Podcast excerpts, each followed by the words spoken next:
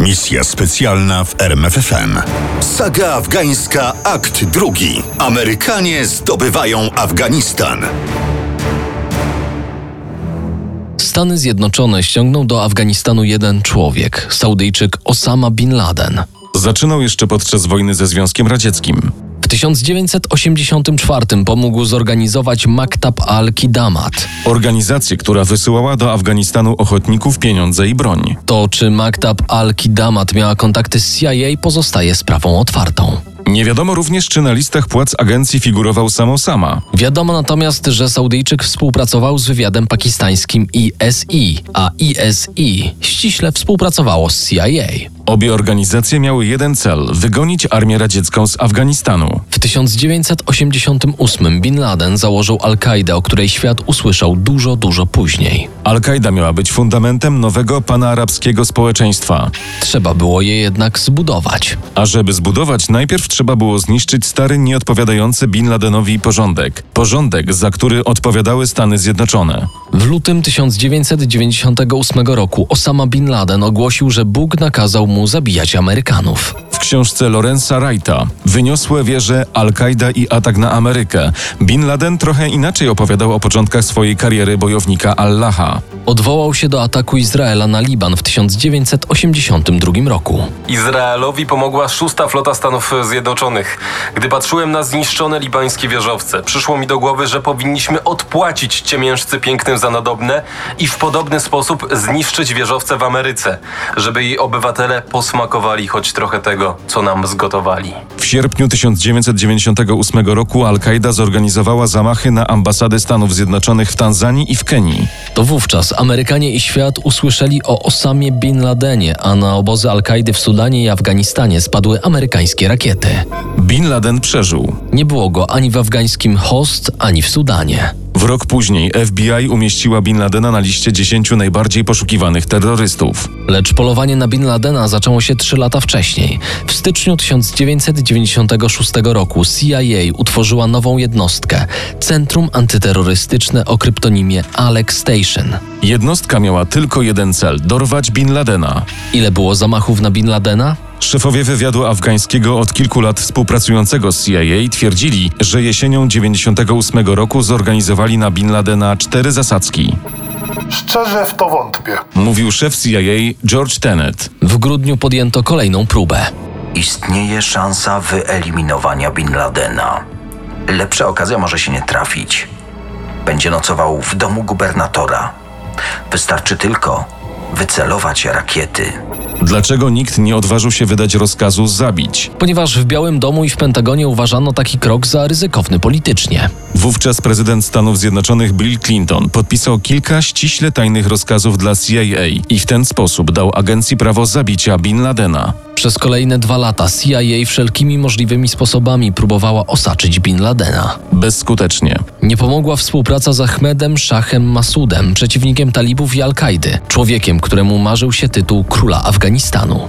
Masud zaoferował pomoc CIA w zabiciu Bin Ladena, o ile USA wyposaży jego licznych partyzantów w broń. Kiedy ta propozycja dotarła do Teneta, szef CIA powiedział: Nie. Tymczasem w październiku 2000 roku Al-Kaida uderzyła w okręt amerykański Cole. Zginęło 17 marynarzy, 40 zostało rannych. Załatanie olbrzymiej dziury w kadłubie kosztowało Amerykanów 250 milionów dolarów. Bin Laden wciąż zabijał. W kwietniu następnego roku Masud ostrzegł Amerykę i świat. Dotarłem do informacji o planowanym ataku na Stany Zjednoczone. Niestety nie znam szczegółów, ale ostrzegam, zagrożenie jest realne. To nie było tylko to jedno ostrzeżenie. Problem polegał na tym, że było ich mnóstwo. Nadchodziły niemal każdego dnia z Jordanii, Izraela, Arabii Saudyjskiej, Europy. Dajcie nam konkrety. Wołano z CIA. Kiedy i gdzie uderzą? W Bostonie, w Londynie, w Nowym Jorku odpowiadano. Szum nadchodzących wciąż fragmentarycznych, niepotwierdzonych doniesień był ogłuszający. Pisał historyk CIA Tim Winner. A Tenet nie potrafił przekazać prezydentowi konkretów. Pół roku później Masud zginął. 9 września do jego kwatery przyszło dwóch Tunezyjczyków. Podali się za dziennikarzy. Poprosili o wywiad. Minęły jeszcze dwa dni i 11 września 2001 roku Al-Kaida zaatakowała Stany Zjednoczone. Płonie nowojorski wieżowek, wieżowiec World Trade Center. Jak podała przed chwilą telewizja CNN, w budynek na wysokości 21 piętra uderzył samolot. Był to prawdopodobnie pasażerski Boeing. Na razie nie wiadomo, czy ktoś zginął. Wieżowiec spowija gęsty, czarny dym. Na razie tyle wiadomo, szczegóły już za kilka chwil. Atak tak z 11 września to była katastrofa. Porażka Stanów Zjednoczonych na całej linii. pisał Tim Wiener. To było Pearl Harbor, któremu miało zapobiec utworzenie CIA. Natychmiast po atakach w Białym Domu pojawił się generał Tommy Franks, szef United States Central Command, dowództwa odpowiedzialnego za operacje armii amerykańskiej na Bliskim i Środkowym Wschodzie. Panie prezydencie, zaatakujemy Afganistan wojskami konwencjonalnymi w sile 60 000 tysięcy żołnierzy. Przygotowania zajmą nam pół roku. Prezydent George W. Bush miał pewne wątpliwości co do tego pomysłu. Być może ojciec prezydenta, kiedyś związany z CIA, opowiadał mu, o czym rozmawiano na korytarzach Langley zimą 79 roku. Kto o zdrowych zmysłach napadałby na Afganistan? Cmentarzysko zdobywców od 2000 lat. Pytano wówczas retorycznie. Obawiam się, że utknie pan ze swoimi dywizjami w górach Afganistanu, tak jak Sowieci. Nie ma jakiegoś innego rozwiązania? Możemy wykorzystać siły specjalne, ale w tym przypadku trzeba skoordynować działania z CIA. 15 dni później, 26 września 2001 roku, zespół CIA o kryptonimie Joe Breaker, dowodzony przez Garego Schroena, wkroczył do Afganistanu. Amerykanie przywieźli ze sobą sprzęt i broń, a przede wszystkim miliony dolarów w gotówce na zakup broni i opłacenie miejscowych bojowników. Mieli zaledwie dwa tygodnie na przygotowanie się na przybycie sił inwazyjnych. W niedzielę, 7 października, rozpoczęła się operacja Enduring Freedom. Samoloty brytyjskie i amerykańskie bombardowały stanowiska talibów i Al-Kaidy, a potem do akcji weszły niewielkie, ale bardzo sprawne mobilne zespoły paramilitarne. Zajmowały wioskę po wiosce, gdzie od miejscowych dowiadywali się, gdzie w okolicy znajdują się oddziały talibów i Al-Kaidy. Do grudnia lwia część Afganistanu została oczyszczona z oddziałów talibów. Amerykanie chwalili się, że sukces osiągnięto stosunkowo tanim kosztem, bez angażowania regularnej armii. Prawda jednak często bywa bardziej szara niż tego chcą politycy. Talibowie nie zostali rozbici, wycofali się w góry na granicy z Pakistanem i stamtąd organizowali rajdy w głąb Afganistanu. Nie udało się również schwytać największego wroga Ameryki, czyli Bin Ladena, mimo że była na to szansa. 24 listopada niejaki Haji Kadir, gubernator prowincji w Jalalabadzie i handlarz opium, zaprosił do swojego pałacu naczelników okolicznych wiosek. To od nich dowiedział się, że Osama Bin Laden i bojownicy Al-Kaidy schowali się w starych jaskiniach nieopodal wioski Tora Bora. Cztery dni później do Jalalabadu przylecieli wysocy oficerowie CIA zaopatrzeni w duże ilości 100-dolarowych banknotów. Informacja kosztuje, zawyrokował Hadzi Kadir i kazał sobie zapłacić za wskazanie miejsca pobytu Bin Ladena. Mam nadzieję, że to nam się opłaci. Mam nadzieję, że to nam się opłaci. Mówił oficer CIA. Jesteś pewien, że Osama jest pod Torabora? Mam 90% pewności. A pozostałe 10? Pozostałe 10 to ryzyko wkalkulowane w zawód szpiega. Operacja schwytania Bin Ladena rozpoczęła się 5 grudnia atakiem bombowców. Amerykanie dobrze wiedzieli, co atakują. Torabora zyskało sławę podczas walk z Sowietami. Kompleks jaskiń głęboko wcinających się w stok góry został wybudowany z pomocą CIA, tak że spełniały one standardy natowskie. Wyjaśniał historyk Tim Wiener. Zadanie było piekielnie trudne, dlatego rozważano nawet użycie taktycznej broni jądrowej. Natomiast oficer CIA, który miał dowodzić akcją, zażądał wsparcia 10 Dywizji Górskiej. Odrzucono oba żądania. Zdecydowano się użyć bomb konwencjonalnych i sił specjalnych amerykańskich, brytyjskich, niemieckich i afgańskich. Bin Laden się wymknął, o ile w ogóle tam był. Do dziś nie wiemy, czy Bin Laden był na Tora Bora w grudniu 2001 roku. Pisał trzy lata później generał Franks w artykule dla New York Timesa. Niektóre źródła wywiadu podały, że był. Inni wskazywali, że był w tym czasie w Pakistanie.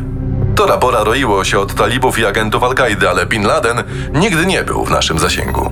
Amerykanie weszli do Afganistanu, żeby złapać Bin Ladena i zniszczyć reżim talibów, którzy odmówili wydania szefa Al-Kaidy. W rezultacie nie osiągnęli ani jednego, ani drugiego. Wojnę wygrali tylko pozornie. Nie potrafili zniszczyć baz talibów w górach. W rezultacie konflikt tlił się przez długie lata, rozszerzając się raz po raz w postaci nowych wojen. Wojen bez zwycięzców i bez pokonanych. Operacja Enduring Freedom trwała do grudnia 2014 roku. Ale to wcale nie znaczy, że wówczas zakończyła się wojna. Przeciwnie, trwała dalej i absorbowała uwagę kolejnego prezydenta Stanów Zjednoczonych, Baracka Obamy. To Obama zgodził się na realizację nowej operacji Freedom Sentinel. Cele operacji, której nazwa po polsku brzmi Strażnik Wolności, były dwa. Po pierwsze, kontynuowanie wojny z terroryzmem. Po drugie, współpraca z afgańskimi sojusznikami.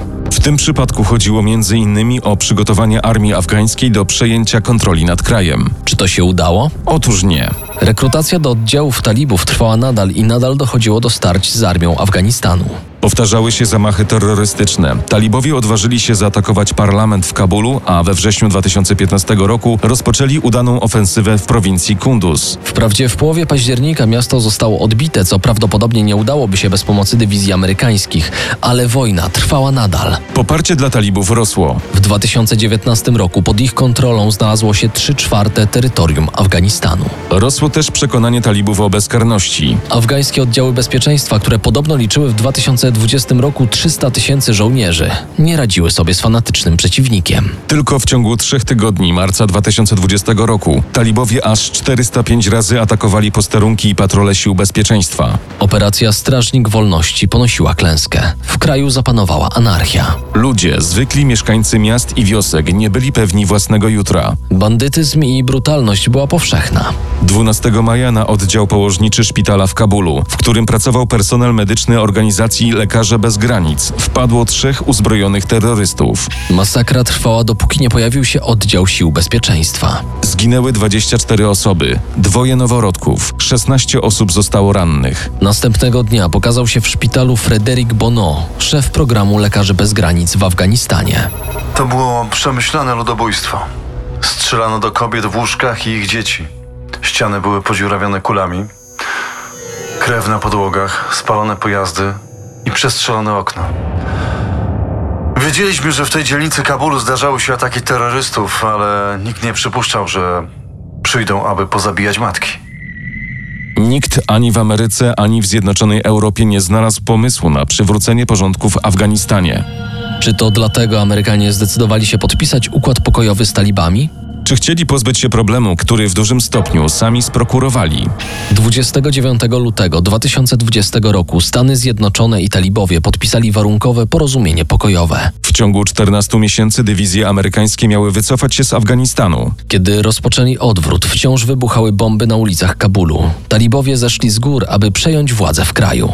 Wojsko i siły bezpieczeństwa wierne rządowi poddały się lub uciekły za granicę. W połowie sierpnia 2021 roku talibowie opanowali Kabul. Amerykanie i wszystkie obce wojska dostały dwa tygodnie na wycofanie się z Afganistanu. To był koniec. 20 lat wojen, misji pokojowych i stabilizacyjnych zakończyło się kompletną klęską. Można za to winić nieprzemyślaną strategię Amerykanów. Ale może lepiej zastanowić się nad długą historią Afganistanu i zapytać: Czy to państwo które najpierw było królestwem, a potem przez kilka lat republiką autorytarną, dorosło do demokracji? Brutalna lekcja historii podsuwa rozwiązanie kryzysu afgańskiego. Ale jest ono niestety poza zasięgiem społeczności międzynarodowej. Afgańczycy sami muszą wygonić demony anarchii z własnego kraju. Ale czy potrafią? Misja specjalna w RMFFM. Na tropie największych tajemnic historii.